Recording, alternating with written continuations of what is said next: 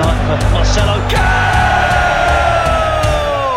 Nak tahu perkembangan dunia bola sepak di Malaysia atau luar negara? Semuanya dalam Bola Bro. Hello, kembali bersama dengan saya Hanif Miswan di Bola Bro di podcast Ais Kacang ini. Saya nak ajak anda untuk mengikuti kami di website w w w dot ais kacang dot com dot m y untuk terus mengikuti perkembangan segalanya lah di podcast Ais Kacang ini. Bukan saja ada Bola Bro, tetapi ada juga banyak lagi perkongsian-perkongsian menarik di sana. Tetapi kalau nak tanya saya, kenalah dengar Bola Bro ni, sebab saya yang ada dengan anda di sini, okay? Untuk episod ke sepuluh ini, saya masih bersama dengan Ahmad Muzammil dan juga Dito dari inikanbola dot m y, yeah, dan semuanya bola dot com bersama dengan saya. Kalau sebelum ni kita bercerita mengenai Piala Dunia Rusia, itu cerita international, antarabangsa. Kali ni saya nak bawakan kepada satu perkembangan menarik juga yang melanda Liga Bola Sepak Negara, terutamanya pasukan yang paling kaya dengan sejarah. Yes. tiga puluh tiga piala, contohnya Piala Malaysia kan, yeah, untuk pasukan Selangor Darul Ehsan. Kemasukan pelantikan Raja Muda Selangor Tengku Amir Shah untuk memimpin Persatuan Bola Sepak Selangor. Kita dengarkan pendapat dari Dito terlebih dahulu, yes, uh, selaku penyokong tiga pasukan Betul. Selangor ni. Orang yes. Jawa juga ni. Orang hmm. Jawa, ya. Yeah. Okay. Macam mana? Okay. Pelantikan R M S bagi saya tepat pada masanya lah, okay. Selangor kalau kita boleh tengok dua tiga tahun terakhir ni, mm-hmm, seperti nazak. Mereka tiada satu general yang menggerakkan daripada belakang. mm. Jadi uh, peranan R M S di sini ialah menggerakkan semua pihak dalam F A S untuk memajukan pasukan Selangor sendiri. Dan juga R M S perlu memulakan satu langkah ataupun uh, bagi dia ada harus ada, harus ada perancangan, mm-hmm, untuk memajukan pasukan Selangor dan juga mengekalkan pasukan Selangor di situ. Mm-hmm. Jadi, jadi banyak kerja lah yang harus dilakukan. Mm-hmm. Dan tentunya banyak kerja tu. Tetapi Muzammil, uh, berbalik kepada cakap-cakap kita selaku orang bola yang mengikuti perkembangan bola sepak Malaysia, saya percaya anda mungkin setuju dengan saya. Kita banyak kali mengatakan bahawa campur tangan politik dan juga orang royalty ni adalah sesuatu yang nak kata kita tak perlukan, kita perlukan. Nak kata kita perlukan, kita pun kadang-kadang uh, rasa macam tak nak perlukan. Pendapat anda sendiri, kerana ini bukan benda baru, campur tangan orang-orang dari istana ini. Ya, yeah, uh, bagi saya memang dia adalah satu senario yang sukar dikikis lah dekat Malaysia. Sebab kita, masyarakat kita ni memang uh, bersikap feudalistik. Kita hormatkan raja, kita hormatkan orang punya pangkat.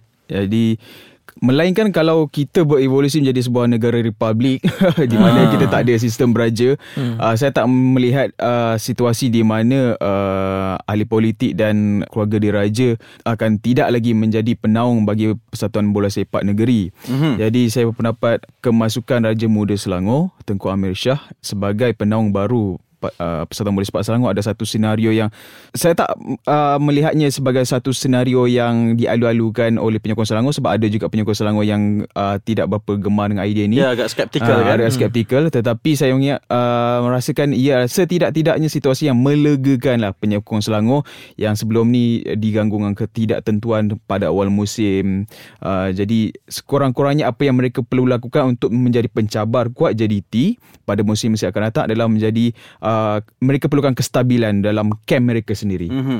Okey, ini ber, berbalik kepada template seakan-akannya, template bola sepak Malaysia. Kalau sebelum ini uh, dimulakan atau terkenal dengan di negeri Pahang, betul, bagaimana penglibatan orang-orang dari istana ini. Kemudian Johor Darul Ta'zim sukses di dalam tempoh lima tahun ini, banyak sekali kejayaan telah pun dicapai. Mungkin ini antara perkara yang boleh diharapkan juga dari penyokong Selangor. Saya rasa kita kepada penyokong Selangor sendiri jangan terlalu berharap. Okey. Kerana bagaimana Pahang dan juga J D T boleh sukses dengan modul sebegitu ialah raja sendiri menggerakkan semua pihak. Mm-hmm. Ada vokal yang kuat di situ untuk me, apa menyuruh semua orang membuat kerja mereka. Akan tetapi di sini R M S Perdana Baginda masih terlalu awal. Hmm. Ya, betul, Baginda telah memasukkan beberapa orang muda, ya, Doktor Johan untuk menggantikan Rosmani Ibrahim sebagainya. Tapi belum lagi untuk kita, untuk saya sendiri mengatakan bahawa inilah modul yang akan membuat kita berjaya lah. Masa belum masanya lah. Hmm. Okey, baik, kita banyak lagi persoalan. Saya ini mungkin agak sedikit serius perbincangan ini kerana bercerita mengenai Selangor memang kena serius lah. Kan? Dia antara kuasa besar dalam bola sepak negara yang semakin merudum prestasi mereka. Kita berhenti rehat seketika di Ais Kacang, teruskan bersama kami di Bola Bro.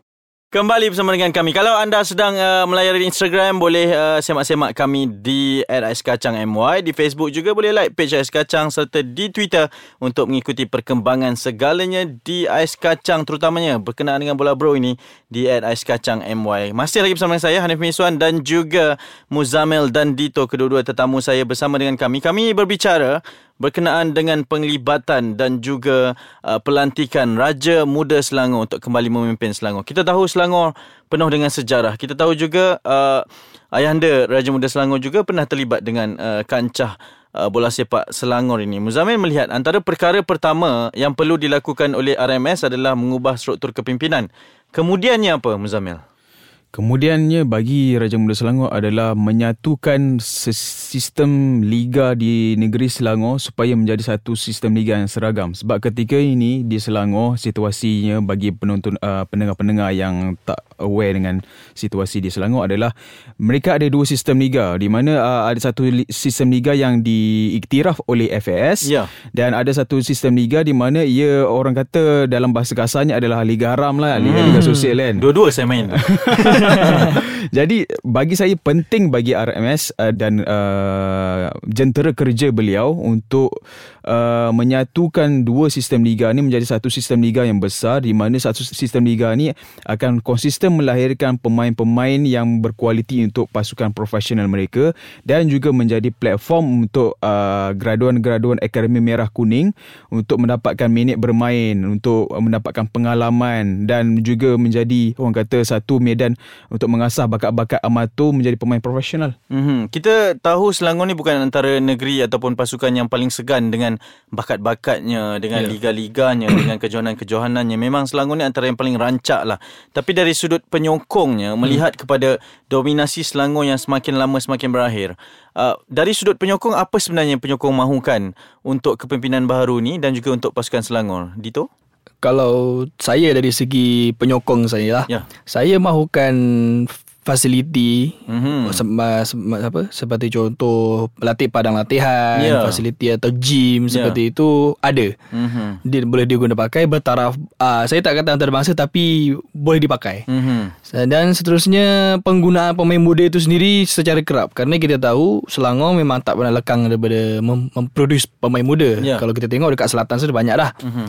Uh, so itu yang fans mahukan sebenarnya. Mm-hmm. Terus menggunakan pemain muda agar Selangor ni masa depan bola sepak Selangor terjamin. Itu yang peminat mahukan sebenarnya. Perlu ada uh, dua entiti yang berbeza, Muzammil, dari sudut F A S dan juga dari sudut uh, pasukan Liga Super Selangor yang bersaing. Anda mungkin faham dengan soalan saya ini. Yeah. Perlu dibezakan kedua-duanya?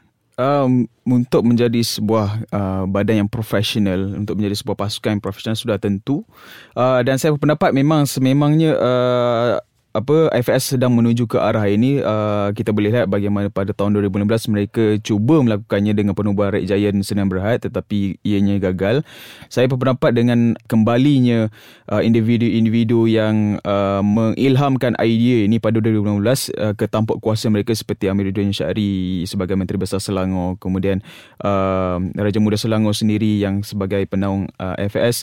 Besar kemungkinan idea ini akan dikembalikan semula, di mana uh, Selangor, pasukan pro, uh, Liga Super mereka akan diuruskan oleh sebuah syarikat Senang Berhad yang bebas, yang profesional, uh, di mana tugas F A S adalah hanya untuk uh, orang kata mentadbir Uh, senario bola sepak di Selangor saja, bukannya mentadbir pasukan Liga Super mereka. Mm-hmm. Kita tahu R M S juga uh, sering terlibat dengan uh, kerja-kerja sebenarnya di Liga Bola Sepak Komuniti. Beliau juga antara yang mengasaskan penubuhan football Selangor ini sendiri. Mm. Uh, mungkin kita, kalau kita bagi tempoh masa lima tahun itu, uh, Dito, anda yeah. melihat pasukan Selangor dan juga bola sepak Selangor sepatutnya berada di mana? Dalam tempoh masa lima tahun di bawah pentadbiran R M S, saya rasa pasukan Selangor sepatutnya pasukan regular dalam top tiga Liga Super. Okey. Dan juga bola sepak Selangor menjadi, bola sepak di Liga, Liga Selangor lah, aa, menjadi antara liga yang terbaik di Malaysia. Mm-hmm. Hmm. Okey, baik. Kita nak ucap terima kasih kepada anak Sama-sama. Selangor yang sudi bercakap mengenai Selangor dan anak Perak yang sudi juga membuat homework berkenaan dengan bola sepak Selangor. Terima kasih kedua-duanya. Terima kasih Sama-sama. juga kepada anda yang terus mengikuti kami di perkembangan di Bola Bro ini di Ais Kacang. Kita tamatkan siaran episod ke sepuluh di sini. Kita jumpa lagi di episod sebelas. Boleh? Dua-duanya? Boleh, boleh. Okey, bye-bye. Bye-bye.